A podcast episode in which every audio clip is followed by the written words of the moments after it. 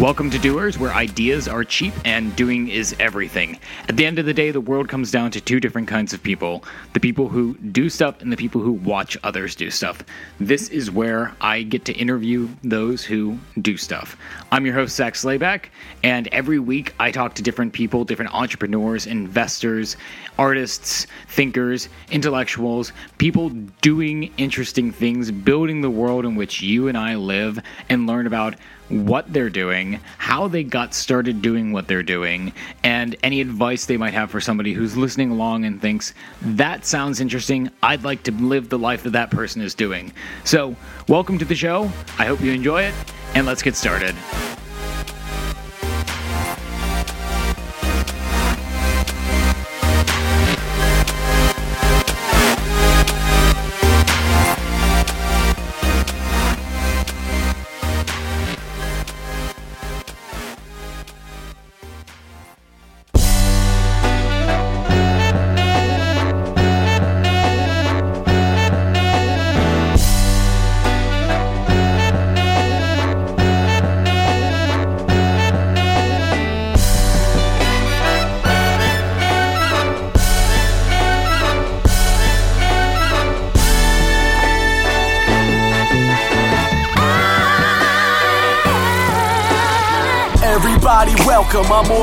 Organizing rebellion. Report at 4 in the morning for folders containing forceps. Look, it's dissection, loud noise without direction. This music is infection, festering on my reflection. A generation full of kids who can't accept rejection. But there's a difference they can't accept, I won't accept. I refuse to be a part of something where I'm losing So I'm jumping on this movement, the teachers become the students Now feature freedom of speech. I release, retreat or be be. My principles align with old school, see, that's why I'm true.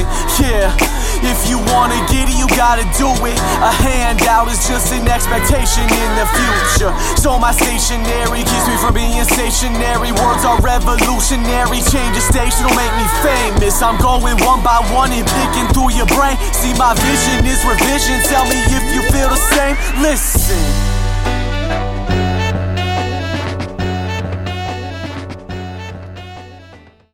All right, well, we're adjusting the microphone, sitting here actually in person with Sherpa Mate or Yerba Mate, if you are, for all you uh, basic bitches out there.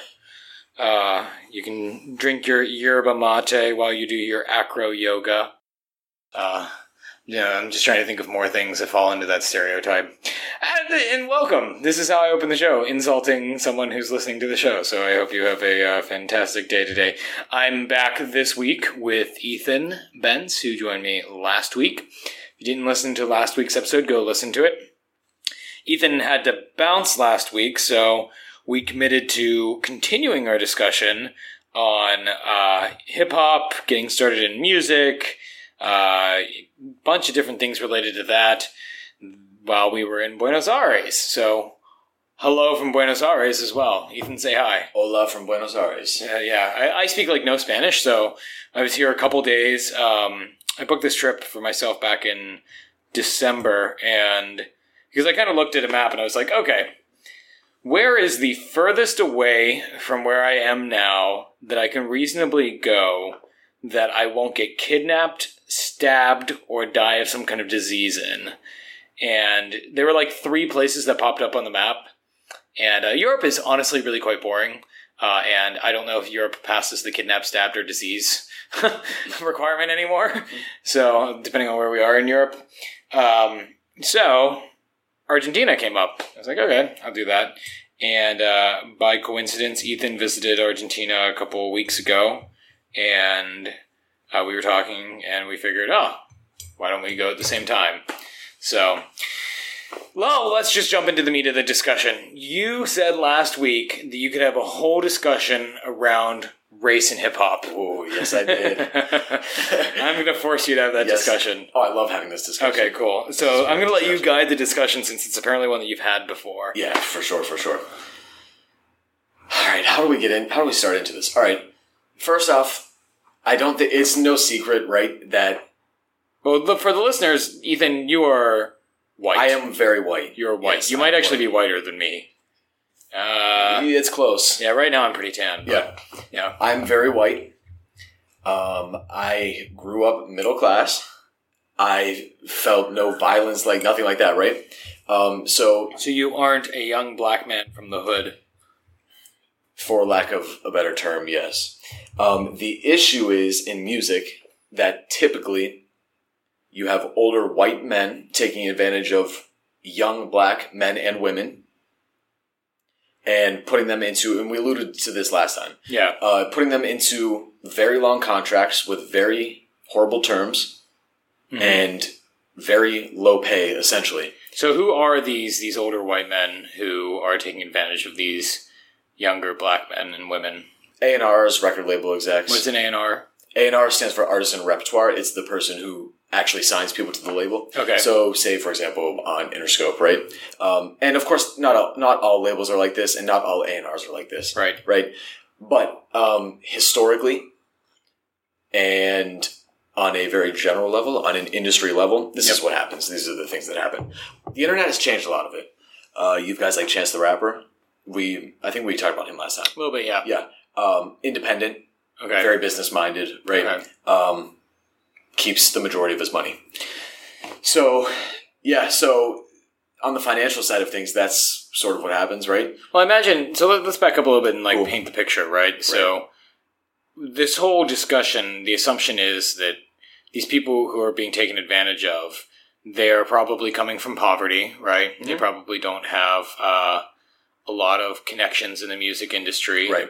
And this is viewed as, you know, if you've ever seen a movie about hip hop, it's not unrealistic for some of these people, or it's not, um, it's not out of the norm for someone who's seriously considering this that this is like one of their ways out of poverty, right? Yeah, so I mean, and again, you'll you hear rappers say this all the time, right? Rappers who are discussing what it was like what it was like for them growing up, which is either play ball or make music. Okay, That- those were their only ways out. like like play professional sports. play basketball, football, etc. Right? And so again, let me preface this on saying that I'm not like the the be all end all of racial interaction in music, of racial interaction in general. This is just these are just like from what I'm seeing, from Oh, what yeah. I've learned and heard from from other people as well, right? Now, this is So- the kind of discussion that I think is one that a lot of people don't get to hear about because it's one of those things you have to be. You have to have passed some kind of barrier to entry Yes. to the end of the industry. Yes. And it's probably one that a lot of people don't like talking about as well. Right. Right. Um, yeah, yeah. why I wanted to have it. exactly. So and right. And So the thing with it is, is if you're not interact, and I'm just gonna come out and say it. If you're not interacting with Black people consistently, and if you're not interacting with people of different socioeconomic statuses than you have consistently, yeah. a lot of these issues are just not going to be realistic to you. On top of you needing to be already plugged into the music industry. Right, exactly. Yeah. And so, while they might not be in your face, um, they're still real issues, right? So Right. Right. it's like anything else, right? So, so we have we have people who they view this as one of the one of the ways that they're able to get out of uh, the community in which they were raised, lift themselves up by their bootstraps, live out the American dream. And someone comes along and says, "You know, kid, you got a real talent here, Mhm. right?" Yeah, I imagine this guy kind of like big cigar in his mouth, Yeah. pinstripe suit. He's got like the fedora on. You know, kid, you got a real talent here, right? You're gonna be a star. You're going to be a star, kid. Um, and so they, they tell them that hey, I can I can help get your music out there. I can get it distributed, right? Yep. Um, and I have very my entire model Mhm. of the music industry is really from you. Yeah. So I don't really have And much. you do though because on. it's very similar to the book industry. okay. So Entertainment in general follows the same lines, right? Um, but yeah, so that's pretty much the the general idea of it. The thing is that so where where along the line are they actually like taking advantage of them? that's a very very good question. Okay, because that's like the crux of the whole conversation. Right. And so this is this is abstracting even from the racial component of it, but um, you have, you'll have guys that have no experience in the music industry that are in no better position than you are as a young artist, Mhm. offering to help you, offering to manage you, offering to uh, be a part of your team, right? To get your music out there. The phrase you used is actually the perfect Uh, one. to, to get your music Yeah, out there. Let's get your music out there, right? Um, That's like again with, with writing. shows, people are like, so- "Oh, let's get let's let's get your book out there. Let's Yeah. get your writing out there." right. Right. And, and so these guys can be like guys down the street, like who have never been outside the city. well, didn't no you tell me that one of the guys that you'd interacted with yeah, has a to manage me? Yeah. guy? yeah. has a PhD? Oh yes, this guy. and like I, I don't know. I I am anyone who is familiar has been a listener of this show or has read any of my writing knows that I'm not the most impressed person based on credentials. However, I think that the idea of having a what what was it the PhD even in? Exactly. Right? Like Right, I, I, I think that your music manager having a PhD makes him sound worse. He sounds like some failed academic. Right, and whether he actually had the PhD obviously is up for debate and was a dubious It's like one of claim. those This you wa- buy and- on the internet. Yeah. By the way, this guy was not my manager.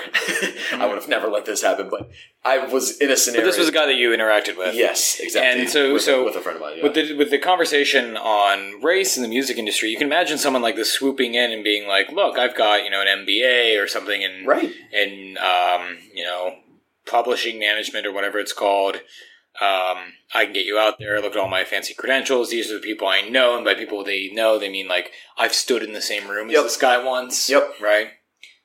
At So- best, Yeah. or sent him an email and he never responded. yeah, right? yeah. Yeah. So yeah, I mean, it, it- this is what you're dealing with a lot of the, a lot of times, and a lot of times artists, artists and musicians and writers and any type of person in a creative profession or has aspir- who has aspirations to be in a creative profession, um, they want a business guy, quote unquote, to Right. come along and take care of all that stuff for them, so they don't have to think about it. and They can just they're create the creative, right? Right. Yeah. the issue is that if you look at the most successful people um, in the music industry, in movie industry, whatever, and again, we can debate on well, what really is success. But if you look at the most popular people who are worth the most money, Right. um, all of them are very business minded. Right. Right. All of them Like like you can't just outsource that to somebody else. exactly. All of them love to have complete control over their craft. Their craft also includes how it is marketed, Right. How it is published, who is who are the people interacting with this music. So this right? is one of those things that, uh, in, in many cases, from the outside looking in, it's obvious, like, oh, this person's getting scammed, or Yeah. this person is a scammer. But when you're actually on the ground floor, when you're that person, and you don't have a second set of eyes looking in and verifying these things Yes. for you, it's really, really hard to tell. right? extremely tough. and things are moving quickly, and you need to you need to get yes. money rolling in, and you need to you know feed your family. You Yeah. need to get out of where you are. Right. So, what is like the telltale sign? Is there one that this person is here to rip you off? Yeah. From my perspective, it's been the fast talking, right? Guarantees. Um, actually, the more that I think about it, and this could just be like human bias toward negative experiences, Mm. I don't know that I've had many interactions with people who I wasn't unsure of their motives. Okay. What, what do you mean? Elaborate. Yeah. Thinking back, and, and again, this is off the top of my head, of, there have been really, really amazing people in music that I've met, um, interacted with, and had friendships with. But at the same time, um, since it is such a competitive industry, everyone is everyone's still kind of looking out for themselves, right? Um, and again, I think this could be abstracted to just humanity in general and, and individualism, Right. and, and people in general. But um, for some reason, it just seems to attract. it seems to attract not great people a lot of the time. Well, like we were talking about the analogy that um, one of the things I have seen is, especially on college campuses or in similar environments where you have uh, first time entrepreneurs, especially tech entrepreneurs, Yep. MBA students will flock to them like flies. And, Yeah, I, and I'm not saying that there there's necessarily any sort of like malicious intent on the MBA students' part. Yeah. But you know, one of the things that um, you and I are involved in on the Mm-hmm. CMU's campus, I've seen this, uh, where you're standing around trying to promote what you're doing, right? Like buy my mixtape, Right. right? Exactly. and somebody comes up and they're like, "Ah, I, sir, am an MBA. Yes. Do you need a business partner? Here's Right. my business card. I go to Tepper, Wharton, Yeah. Kellogg, whatever. I can write a business plan. I can write a business plan Yeah, a He- from a template on the internet. right from a from a template I downloaded.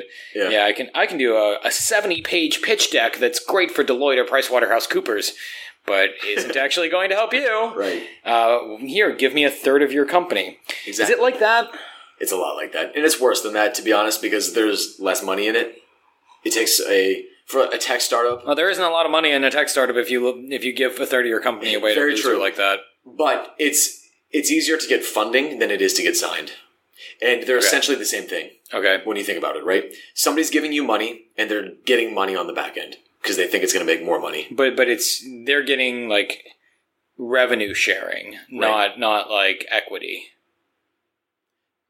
Yes, but in a, in a sense, they are getting equity, 100% equity of your music. You don't own your music when you're signed to a major label. So they buy your music. They buy the rights to your music. they own your masters. Okay. So if you gave somebody a free copy of your music, you are committing um, fraud or Ah. fraud. Uh, you're Because because you. like Warner Brothers or someone actually owns it. completely correct. Ah. Yeah, it's very interesting. You give the rights away to your music. In most cases, of course, every deal is going to be different, right? But the standard quote unquote 360 deal, um, which is the standard for a new artist, 360 today, of the pie, right? every every um, aspect of the pie, touring, merchandise, music sales, of course. So you're selling the rights to your music to your creative endeavors, Yes, and you are like the minority shareholder in this case. Then, the very minority shareholder. huh? Interesting. You Yep. can't like buy them out. You can if you're in a position of power. Dre did it with the Chronic. How did, how did he do that? How, what, what, So- what, what disposition of power in this case mean? If you have enough money to do it, right? So it could be like anything. Like if you want, if you're renting a property and you want to buy the property, right? you can buy it if you have enough money. But Dre had to make his money through another means. yeah. Okay. So backstory on it. Okay. Um, Dre was on death row, Okay. label owned by Suge Knight. Okay. Uh, do you know Suge Knight? I know. I know of Suge Knight. Okay, I do not know I don't Suge know Knight. Suge Knight thankfully. either. My Yeah, friend, uh, my friend TK, who has yet to be on, TK knows Suge Knight. Personally, Uh, TK was at a uh, he was Oh, at a gas station uh, In LA. to- in LA. Uh. I have to have TK tell this story at some point, but TK was at a gas station uh, filling up his car, uh, and Suge pulls up with you know his squad, right? yeah. and uh, TK's like, "Oh shit, that's Suge Knight!" Oh, and he like kind of like says hi and like Yeah. tells him like what he's doing at Praxis. Okay. He says, and Suge says something like, you know, that that's like some dope shit or something, Yeah, right. right. And uh, we were we've always we, oh, the Praxis team always thought, oh, that's that's a good endorsement to put on the website, right? Uh, Testimonial from Suge Knight. Ay, ay, ay. Dope shit. Yeah, if you're not if you're not familiar with Suge Knight, which I was not until I heard this story, um, just just go read his Wikipedia page. Um, Interesting guy. interesting guy. Yeah. So then TK uh, drives away because he's like so excited and scared and terrified Sure. uh, that he just ran into Suge Knight, uh, and then realizes he didn't fill up his car. So he has to go back. Suge's still there. Please tell me still, still there. still there. He's like, oh, I, I was scared before. Yeah. Now I'm back. Ah, that with Suge there and his squad. Oh, that sounds fun. Anyway, so Dre was on Death Row, not Yeah. actually Death Row, but the label Yeah. with Suge Knight. Yes, Suge Knight is the owner. Uh, Dre's on death row. Dre's first album, The Chronic, absolute classic, right? Um, sells millions and millions of records. Death Row got to the point where it was so bad, uh, where it was so corrupt, so so much crime was going on within the label itself. Yeah, Like again, you watch the uh, the movie Straight Out of Compton, Yeah. right? right, Um, and that sort of goes into it a little bit right. but it was so bad that Dre was like, I need to get out of this, and I'm willing to give up my masters to this. I'm willing to give up my piece of the pie for this. Okay. So he left, started his own label. So he didn't get killed? under Or go to jail. kinda yeah under his own. He started his own label, Aftermath, under Jimmy Iovine's label, Interscope, and Interscope rest sounds like a tech company that's in like office space. Sorry. that's right. It does. It sounds terrible. Okay, so he so he started another label while he was in another label. Mm. Sorry, I'm trying to figure out how he was able to buy out who he sold the masters to. Because it sounds As like as far as I know, he didn't buy his. He still has not. He Oh, doesn't I have thought the you said master did. Okay. No, no, no, no, no, Okay. no, no, no.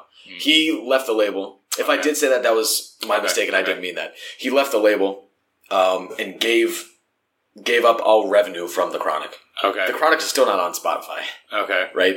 So, um, yeah, he was wi- he was willing to get out of that scenario because it was such a bad situation. He was willing to give up millions and millions of dollars to do it. So if somebody is, you know, an up and coming Yeah. young musician, uh, musical performer of some kind, and the fast talking striped suit guy Yeah. from New York or from Pittsburgh Yeah. comes in and tells him like, "You're going to be a star, kid." Uh-huh. Um, you know, when you're in a position of desperation like that, where that's the first real close thing to like a real Mm-hmm. option on the table, it seems really, really appealing to people, right? Very appealing. And and right, so if you think if, if you put yourself in this situation, if you think it through, right, which is and even in my situation where I have relatively like a lot of things going on and I'm confident in my ability to do and you're like self-aware and you're aware of these things these people yeah, right. It's still sometimes tough because you're like, I love this so much. I want to do this. right This is what I want to do, and I want, and I'm essentially willing to do whatever it takes to be able to do this as my main source of income and not have to work a job. Right? Um, it's tough sometimes because you're like, I really want to believe this, right but but then like the rational part of your brain takes over. In some cases, it doesn't. right so so what advice do you have to someone who like there's that thing in the back of their head saying Yeah. this isn't right this Listen- is too listen- good to be true yeah. or something like that Listen to the thing. Talk to older people. talk to older people what if you don't know anyone who's older who's in Yeah. that industry Look at like read about. Actually, here's what you do: read Donald Passman's book. All you need to know about the music industry. all you need to know about the music Yes, music industry It's the de facto textbook of the music industry. Okay. as the name would imply. i think you mentioned it it's- in the last episode I may have, yeah. Yeah. It's a little bit dense. It's a little bit technical, and it's sort of like mathy in places, but it's it's really incredible. but you don't need to like really get the mathy section No, you don't. I think there's like basically a section of the book where he's like, "This is what's going to happen to you. right This is what you need to be on the lookout for." okay Um, read blogs. Uh, Wendy Day is a very good. Um, she has a very good blog. She was responsible for negotiating Eminem's deal, oh wow for negotiating uh, Cash Money's deal. Like Okay. Lil Wayne, right? So, like, what's what's the difference between her and some of these people that you're talking about? What is I she? think she's just a genuinely good-hearted person. Is oh she- wait, do you mean You're like, what is she? what does she do? Yeah. She now she's more of like a consultant. Okay. Um, she's sort of a like a brand consultant, I guess. Evangelist. A kind of, Tumblr yeah. evangelist. No, not like that. Okay. Um, Sorry. She yeah she she fights for the rights of artists. Okay. So you hire her, and she's like your negotiator. Yep, pretty much. Okay. Um, she actively actively says that you should not get a record deal in today's day and age. She's like, don't do it.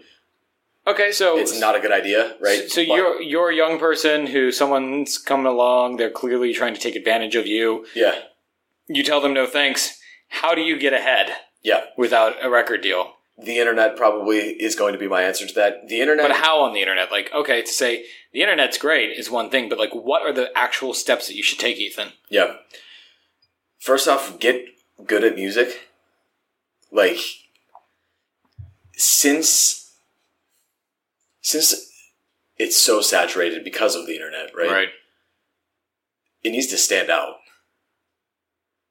So, so I, the, the the ability to get ahead is much is very increased, but the market's also saturated. Right. So the I mean, the- you see this again with self publishing as well. Of course, the playing Like, field there's is a level. billion. There's a billion books on Amazon Kindle that are like free, and you know, eighty to ninety five percent of them suck.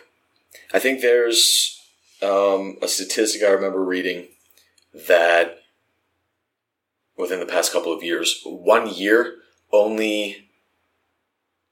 Oh man, I'm gonna butcher the statistic, but a very small number of records sold more than a thousand records. Something on the order of like ninety-seven to ninety-nine percent of albums did not sell more than one thousand. More than one Copies. thousand.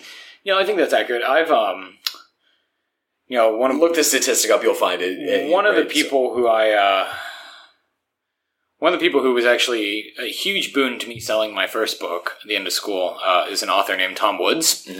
And uh, Tom has said, and he's like a podcaster and everything, he's a historian.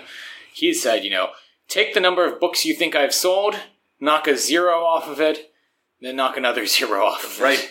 That's probably the inaccurate number of how many Yeah. books I've sold. Right. Um, that, that's what it's like for even like bestsellers. Right. Yeah.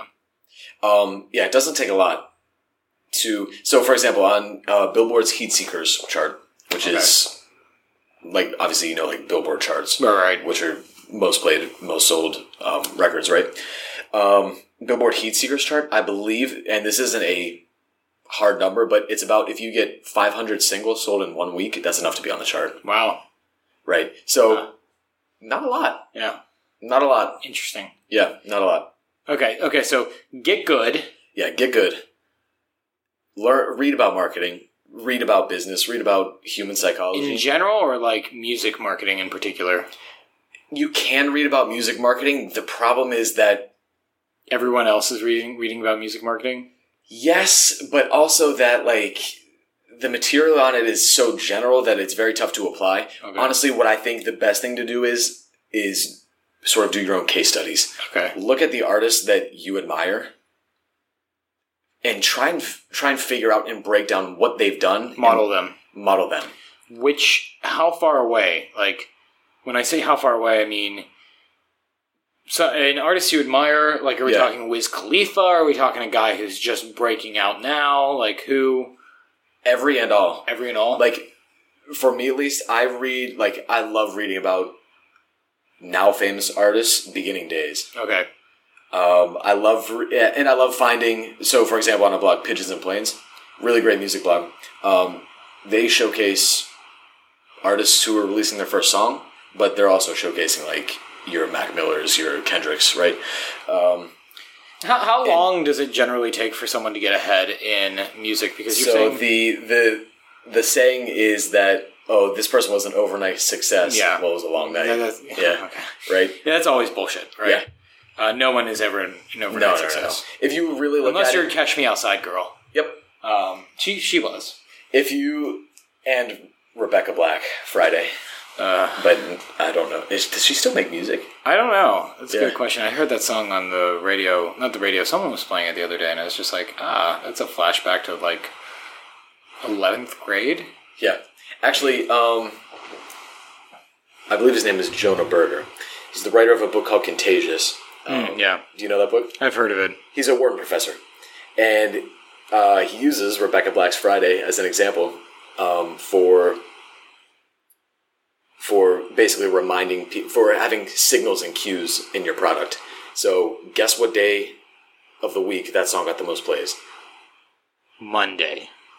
Come on, Right, right. Obviously. yeah, right. So every week you would notice a big spike. Right. So, um, but there's another example. Reading about marketing in general, reading about business in general. Building in those little mimetic cues where you Yes. can into your marketing. Right, and I think we've talked about this off air, but knowing knowing about a lot of different things relating to your craft can sometimes influence your craft. Examples? Uh, mixing, mixing music. So, like knowing I have this plugin that can do a certain effect, I might write a lyric differently because I'm like, ooh, I could use this effect on this lyric. Hmm. Good point. Yeah. Right, um, stuff like that. But I feel like we got a little bit off track. No, no, no, no. Yeah, we're not off track. No, the, the topic here to go back to we open up the discussion talking about you know the race discussion, Yeah. which came back to people taking advantage of you in the music industry. Which I'd like to get. I'd like to go to a different perspective of the race thing. I wanna I wanna finish this discussion if someone is listening and they know that someone is trying to take advantage Oh, yeah, of them. Good, good, good. How do they get ahead? So you said use the internet, Yeah. get good at music, Yeah. start reading about marketing, start reading about music, uh, start reading about all these things, uh, human psychology, Yeah. ways to break out to catch on. Then what? and God, do I hate this term, and it's going to sound a bit paradoxical, but network. I really hate the word networking. you need to have business cards. You- You need to wear a suit and tie. That'd be kind of funny if you did. Oh, I hate Hello, my name is Ethan. Right? Hello, my name, my name is Ethan. I'm a hip hop artist. Hi, my name is Slim Shady. Oh, okay. Yeah. Yeah. Um, Uh, so anyway, um, yeah, just trying to meet people. Um, where do you meet them? and again, this is where it's going to sound paradoxical. Local concerts, local venues. Well, The thing I've learned, again, this is my parallel uh, coming over from. and just talking to talking to everyone. This is my parallel coming over from the business world. Yeah, go ahead. Is I've learned that much with people who are mentors, if anyone calls themselves a mentor, like Yeah. before you refer to them that way, Yeah, you should run from them. Yep. Like someone who's like, I want to mentor you. Yeah, right. Uh, no, keep, keep keep away from them.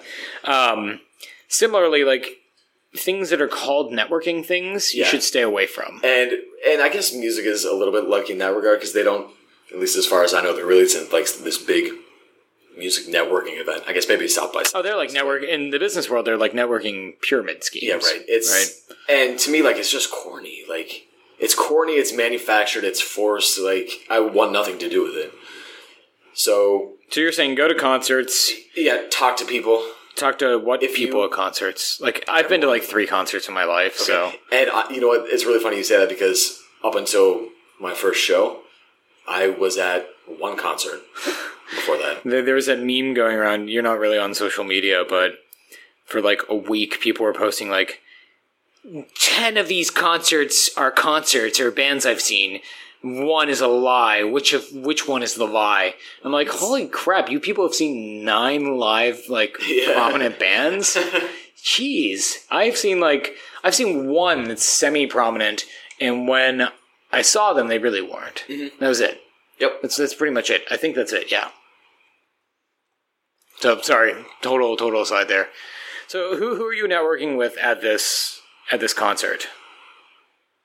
Other attendees? Do you try to make Yeah. your way backstage? Do you talk to the guys in the video? Yeah, like so, the, the booths. Okay, so yes, sound guys, uh, bartenders, venue owners. Right? Anyone who's working there. Yeah, because again, like, and this is just a general principle. If people like you, they're going to help you. Typically, um, if the venue owner really likes your sound, and really likes your music, then they might give you a show. Wow. Just give you one. Yeah, and this is a very, this is another. That sounds expensive. No, not really. No, to them. Oh, um, kind of, but they sell alcohol. Okay. So, Okay. right. Um, but yeah, so live music is a different, a whole different beast as well because what you'll have is these promoters who say, okay, sure, you can open up for this artist, buy all these tickets, and then sell them and try and recoup your cost. Okay. yeah, That sounds inconvenient. pay to play. Yeah.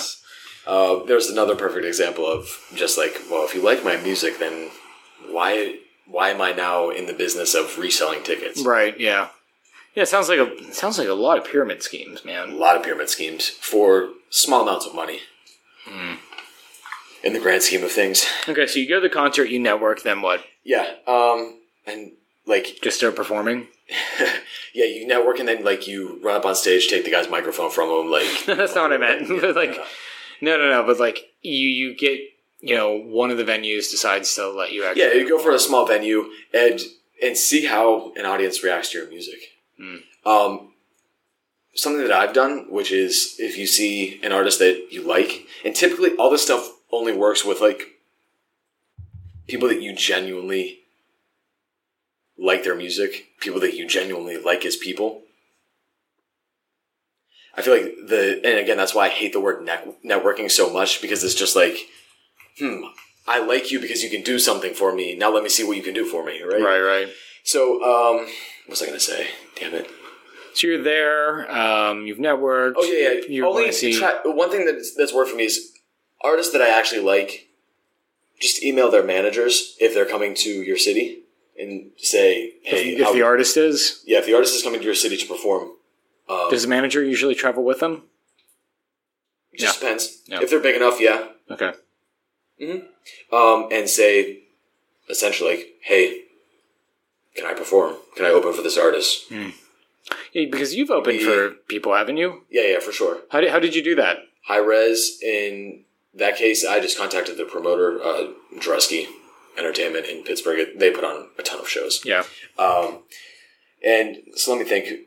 One of the other things, like I recorded, I recorded my first EP at ID Labs, which is like the hip hop studio in Pittsburgh. It's like where Wiz and Mac got their start. It's where they still record whenever they come back home. So ID Labs is sort of like the de facto leader of like the Pittsburgh music scene, right? Okay.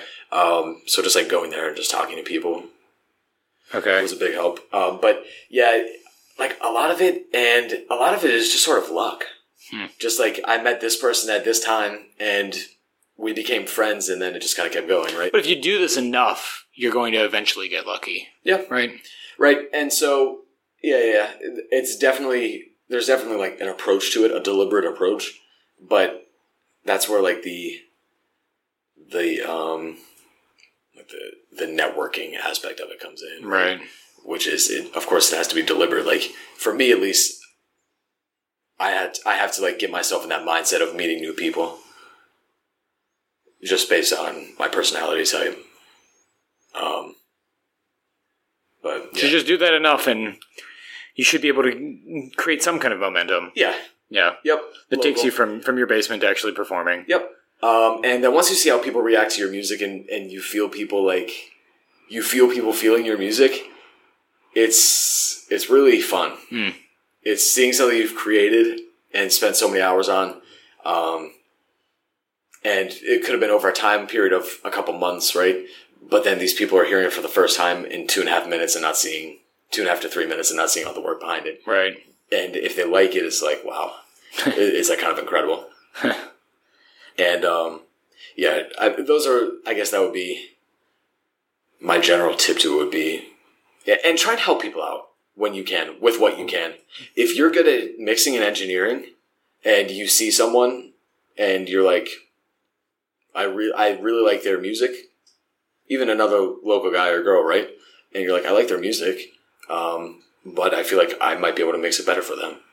Just be like, Accumulate social capital. yeah, essentially, um, without being manipulative, Oh yeah. Right? I mean, it's, Any- anyone- it's not going to work, right. In the Right. long term, it's not a very, it's not a good strategy. Yeah. Read the book Give and Take by Adam Grant. So you wanted to dog ear the conversation on race. That there was Yeah. another point that you wanted to make there. What was that? So, so we've we've been talking about the perspective of young black people being taken advantage of, but then I sort of want to go into the the topic of young white people taking advantage of hip hop as well. Taking advantage of hip hop, of like Yes. the institution of hip hop. Yes, Okay. and this is like a- I have no idea what direction this is going in. So.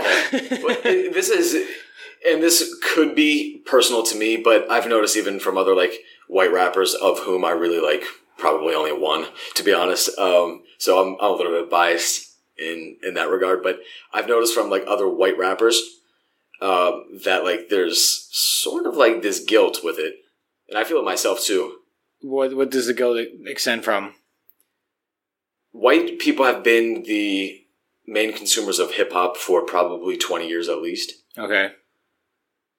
for and so again this is typically and this isn't as much true today but um, this is from people who they might not be able to relate to in any capacity and who if they walked across the or if they walked down the street with would avoid eye contact and be afraid right yet they're buying their music and you, So so black people. You're, what you're saying here, because uh, let me just make sure I'm. there's a, there's a weird fetishization so with- white people are the primary consumers. yes But they're consuming it from people that they wouldn't even like necessarily sit down and get coffee with. Yes, exactly. Okay. And there's this weird fetishization with hip hop, um, and and black people in general that I Mhm. found among white people, like even especially actually at at CMU at Carnegie Mellon where I go to school.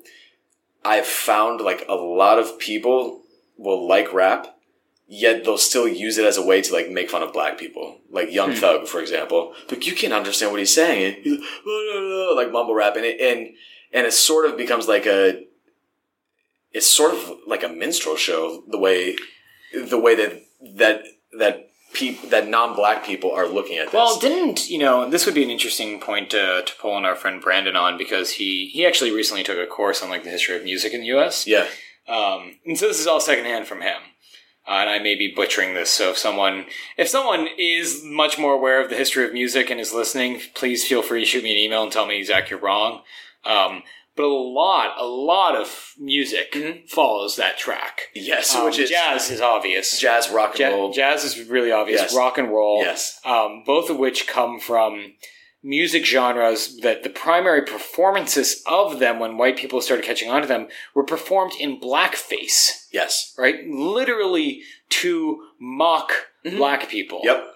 So this isn't all that unusual. No, it comes to and that's the scary part, okay. Right? And that's the part that gives me pause, which is like, am I contributing to something that I really don't want to be contributing to? Right. From my personal perspective, I love hip hop. It's been my favorite genre since I was four or five. Um, and I want nothing to do with with any of that. It seems to me that the difference here versus the history of jazz or the history of rock and roll Mhm. is in both of those cases, the people from whom like that, that culture was being appropriated, if we want to borrow that That's phrase. Yeah. Um, the people from whom that culture was, was being appropriated, they were not able in any way Mhm. to profit from it Right. um, like what would happen is someone would come along, hear these, these this music of some kind on the plantation. Over time, that would eventually be adopted uh, and performed in the cities, right? And over time, that became jazz, or that became rock and roll in particular. Mhm. Uh, I think jazz is a little a little more uh, the history of jazz. The communities from which it's derived, they maintain a lot more control over it Sure. a lot more autonomy over jazz in particular. Um, but especially with rock and roll, you know, that that was just kind of taken. These people really weren't able to profit from it. Whereas like with hip hop, you know, yeah, you get some stupid snot nosed kids at CMU who make Yeah. fun of uh, the performers in it. Uh, but the reality is, you know, even if the the deals are actually pretty crappy at the end of the day, like people people are making money on it. The performers make money, right? In some cases. Well, Yeah. And we're talking about it's the- better than before, right? Yeah, of course. Right. It's better than before, but at the same time, of course, there's a lot of work to go. And so I guess just from my perspective is it's tough sometimes, like, um, because like you get these weird feelings where you're like, where, like I said before, which is like, am I contributing to something that, that like I really don't want to be contributing to? Um, Eminem has a song called White America that touches on this a bit because Eminem is is so much more than a rapper. He's like a bona fide pop star, right? Yeah. Yeah, He's a business magnate. He is best selling artist of past however many years, right? Yeah, yeah, yeah. Um, so his case is a little bit different, but at the same time, like he he has stated before that's right in that song. He's like he literally says verbatim, "If I was black, I would have sold half." Half the company. No, I would have sold half the Oh, records. half as many records. Yeah, Okay. Right. Because he because these kids see him and they're like, "Oh, he looks like me," and he's doing this cool thing, right? But isn't it? Uh, I, I guess I, I don't know. I'm, I'm not in the hip hop community because what I would say to that is, yeah, I, I definitely see that argument. But at the same time, too, I also see like he's kind of an anomaly. He's a prominent He, white rapper. yeah. So he is. So he's kind of like a sideshow attraction in the same way. Sort of, but yeah, a little bit. But with with him, with Beastie Boys, who he has said before are the reason why he was able, are the reason why he was rapping, Okay. right? Because he was like, "Oh, I can do this." He said the same thing that I just said. right? Okay. Yeah. Um, yeah, like so for me personally, basically, Eminem and Kanye West are why it only sounds halfway ridiculous when I tell people that I make hip hop music. you know what I mean? um, yeah, but uh, it, it's a interesting. Yeah, I don't know. I, I, don't know. Again, I'm I'm coming from very much outside this space, but the problem is you describe it to me is more like with these snot nosed students at CMU who It's it's probably have yeah. never walked through a black part of town. Yes, Um, and you should probably just like pick them up and drop them off in the Hill District. right. Right. And, and so, and that's the thing is like they they'll love the product of the music, right? They they'll love the music. They'll dance to it at parties. They'll play. You know what I mean? Whenever they're getting turned. Turned. Yeah, whenever they're getting turned up. Turned. Yeah, but underneath it is underneath it is this layer of mockery, and you find it a lot, which is like Is the mockery the motivation for why they like it? Or is it a that's secondary a really thing? good question. That's a very good question. Because if it's it- eh, because I don't know, it, it seems like one of these things like criminal intent, right? Where if like the reason they like it is to mock it, then yeah, they're at the very least they're crappy people. yeah, so I think I think part of it is If it's just a side effect of them liking it, I don't think so, honestly. I think what it is is it's sort of like a oh, this plays into a stereotype I have. Now I- this is kind of funny, Hmm. right? interesting. So how do you fix it? How do you fix race relations in the hip hop world, God. Ethan? And again, I'm I'm probably not the person to be. You're the one who brought it up, though. I, want to ask you the question. I I'm not going to let you get away. Yeah, I know. I think empathy. Okay, what does that mean? That, that, that's such a ah, that's such a ah, empathy, empathy. That's such like a hashtag keyword Yeah. nowadays. Like, what do you actually mean by that? What what what's, what do people do besides like feeling like? If I've never walked through the hood, if I've never even driven through the Hill District, Yeah. then I don't know what empathy with these with with someone in that position what that means. Yeah. Then interacting with people, Okay, you'll find you'll find as many people who hate hip hop who you think would like hip hop, and as many people who like hip hop who you think would hate hip hop. Right. okay, Um, interacting with a lot of different type of people, I think, honestly, is, is probably the cure for it. And realizing and by different types of people, you mean people who don't look like you. that that too, but also people who don't look like you, maybe in the clothes that they wear, people who don't look like you with what's in their bank account. Right. Not necessarily just race. I'm not saying just race. Okay, saying people who don't look like you. right. But I guess the you know gas attendant could put a suit on and he might look like me. You're not wearing a suit. Exactly. No. Um, but yeah, you could. I think what it is is interacting with different types of people of race, socioeconomic status, um, and but at the same time, like catching yourselves in these when you're in these situations. Um, and this is also something that I struggle with a lot because, and, and we're getting into another touchy subject is when you hear white people rapping along with their favorite song and you know what word's coming up and, and and here they go to say it, and there it is, right? What word is that, Ethan? The infamous N word. Okay. Yeah, it's and and you like I swear to God, and this is because I'm white, so like other white people think like, oh wait, I can say it in front of I can say it in front of all these white people, and it's gonna be fun. White people love any excuse to say the N word. They're looking for any and every excuse to say the N word that they can and like get away with it. I think that's a sweeping statement.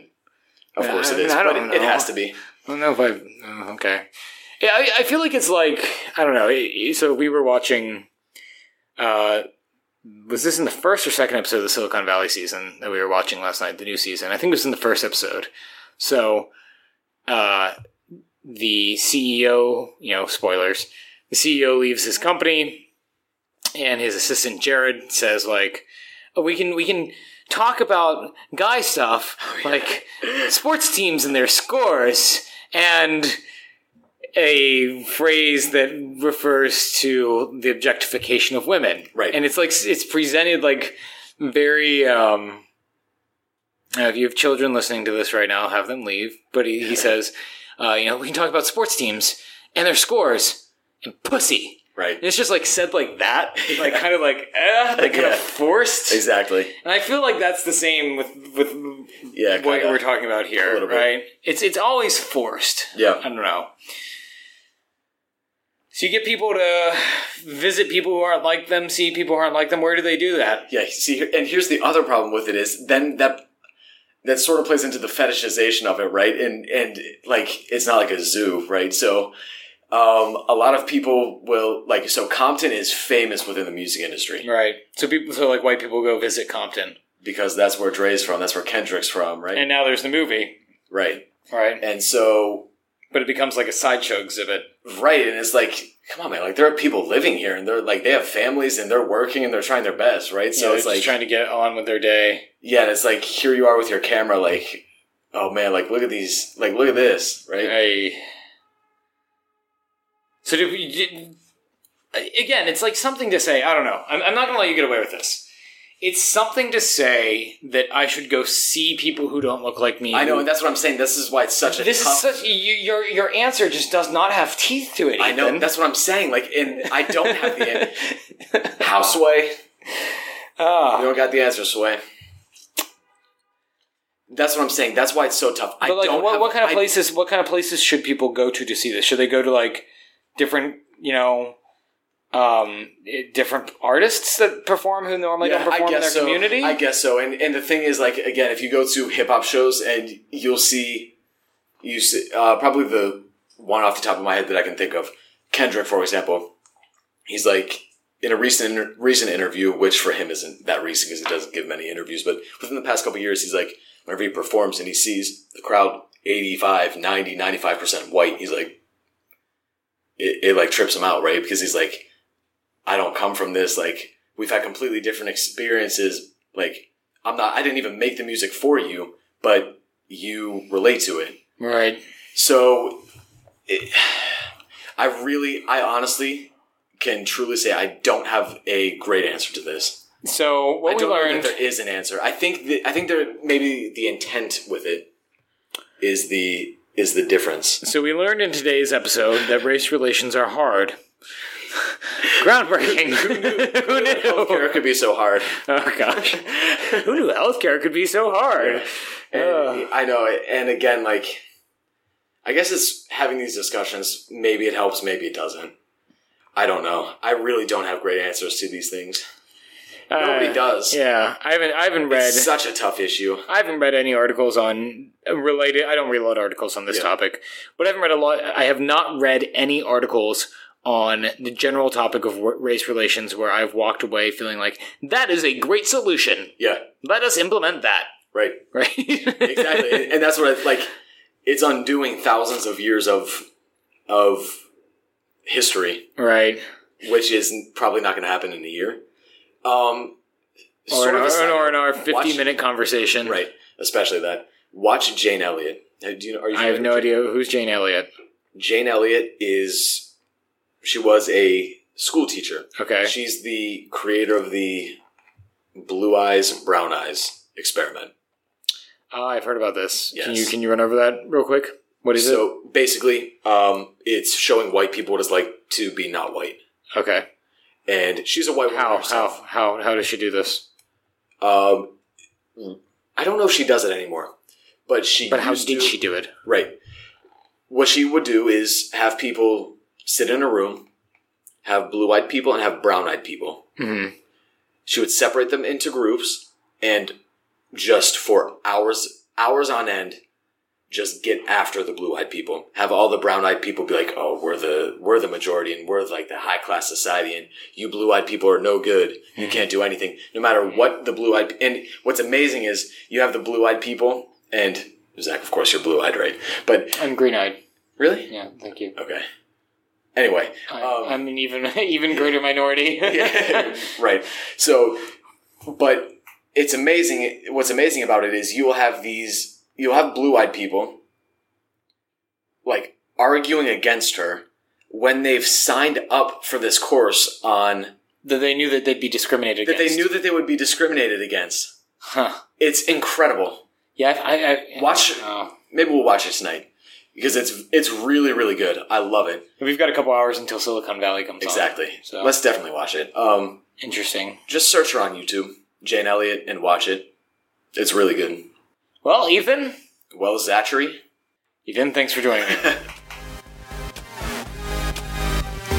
Hey, Zach here. Thank you so much for listening to Doers today. I absolutely love the opportunity to sit down with people who are doing what they love and find out how they did that and what they learned and how they learned in order to get to where they are today.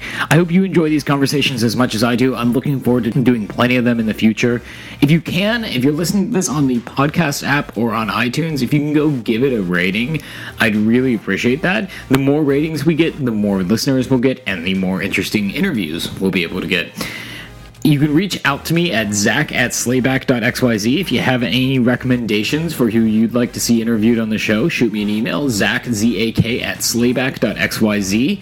And any questions you might have, I'm free and happy to answer them there. You can find me on Facebook and you can find me on Twitter as well.